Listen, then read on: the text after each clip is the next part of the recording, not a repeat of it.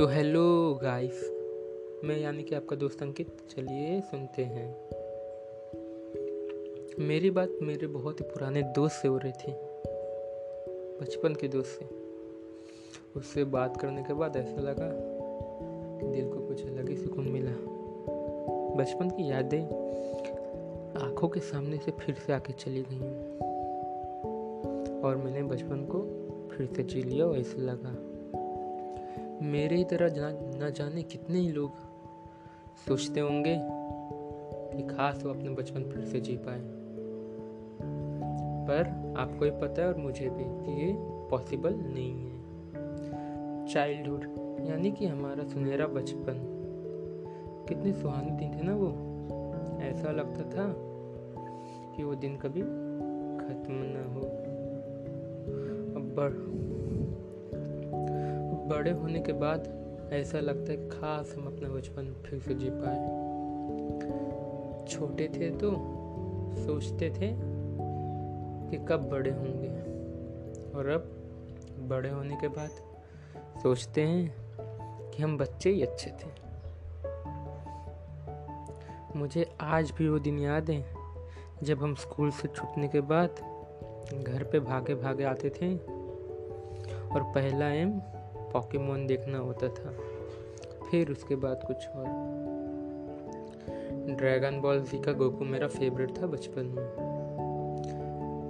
वो जब भी कामे हाँ में हाँ अटैक करता था, मेरे दिल की धड़कनें तेज रहती थी। बहुत मज़ा आता था। कार्टून नेटवर्क पर ड्रैगन बॉल जी देखना का मतलब मेरे लिए था कि नेटफ्लिक्स का वन ईयर का सब्सक्रिप्शन मिल जाना वो भी फ्री में।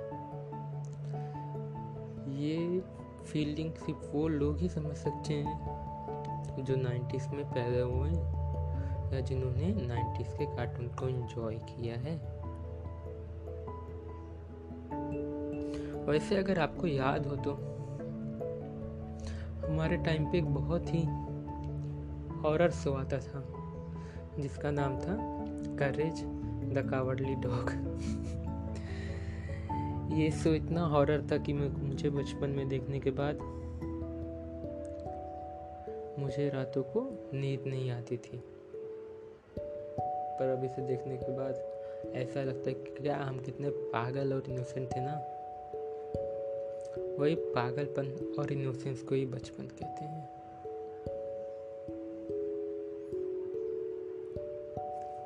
खास ऐसा होता कि हम बचपन अपना फिर से जी पाते वैसे हमारे टाइम बहुत ही इंटरेस्टिंग कार्टून आते थे, जैसे कि Beyblade Ben Ten SpongeBob SquarePants Tom and Jerry और भी बहुत थे।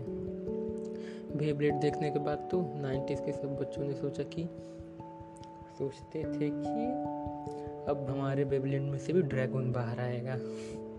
मुझे यकीन है कि आप लोग के घर में पक्का एक कॉमन ट्रिक्स पड़ा होगा जिसे लेने के बाद आप सोचते कि हम भी एलियन में ट्रांसफॉर्म हो पाएँगे। बड़े होने के बाद पता चला कि ये सब इमेजिनेशन है।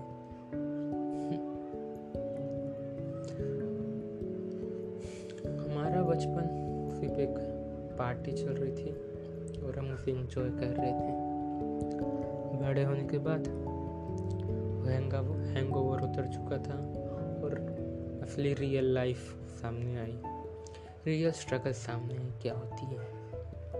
बचपन में स्ट्रगल मतलब गली क्रिकेट में बैटिंग ना मिलना।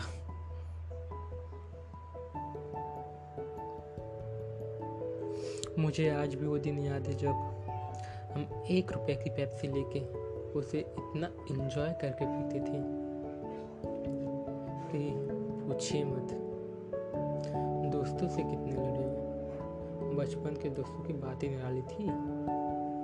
लड़ते थे, फिर साथ आ जाते थे। वो एम एस धोनी और सचिन तेंदुलकर का दौर था। हमारे टाइम पे पबजी ये फ्री फायर तो नहीं था, पर बहुत ही शानदार खेल थे, जैसे कि चोर पुलिस, कैरम, गली क्रिकेट, कबड्डी। और भी।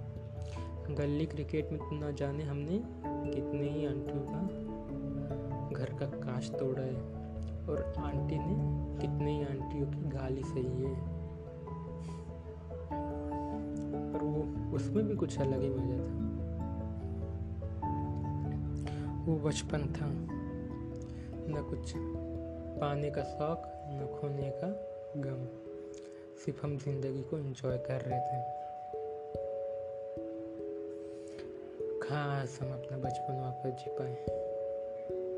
खास।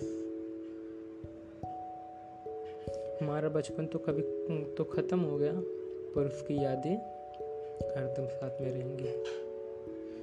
अगर मैंने आपके बचपन की थोड़ी सी भी यादें आपके आँखों के सामने लाई होंगी तो प्लीज़ मेरे पॉडकास्ट को लाइक और मुझे फॉलो कर लीजिए। धन्यवाद।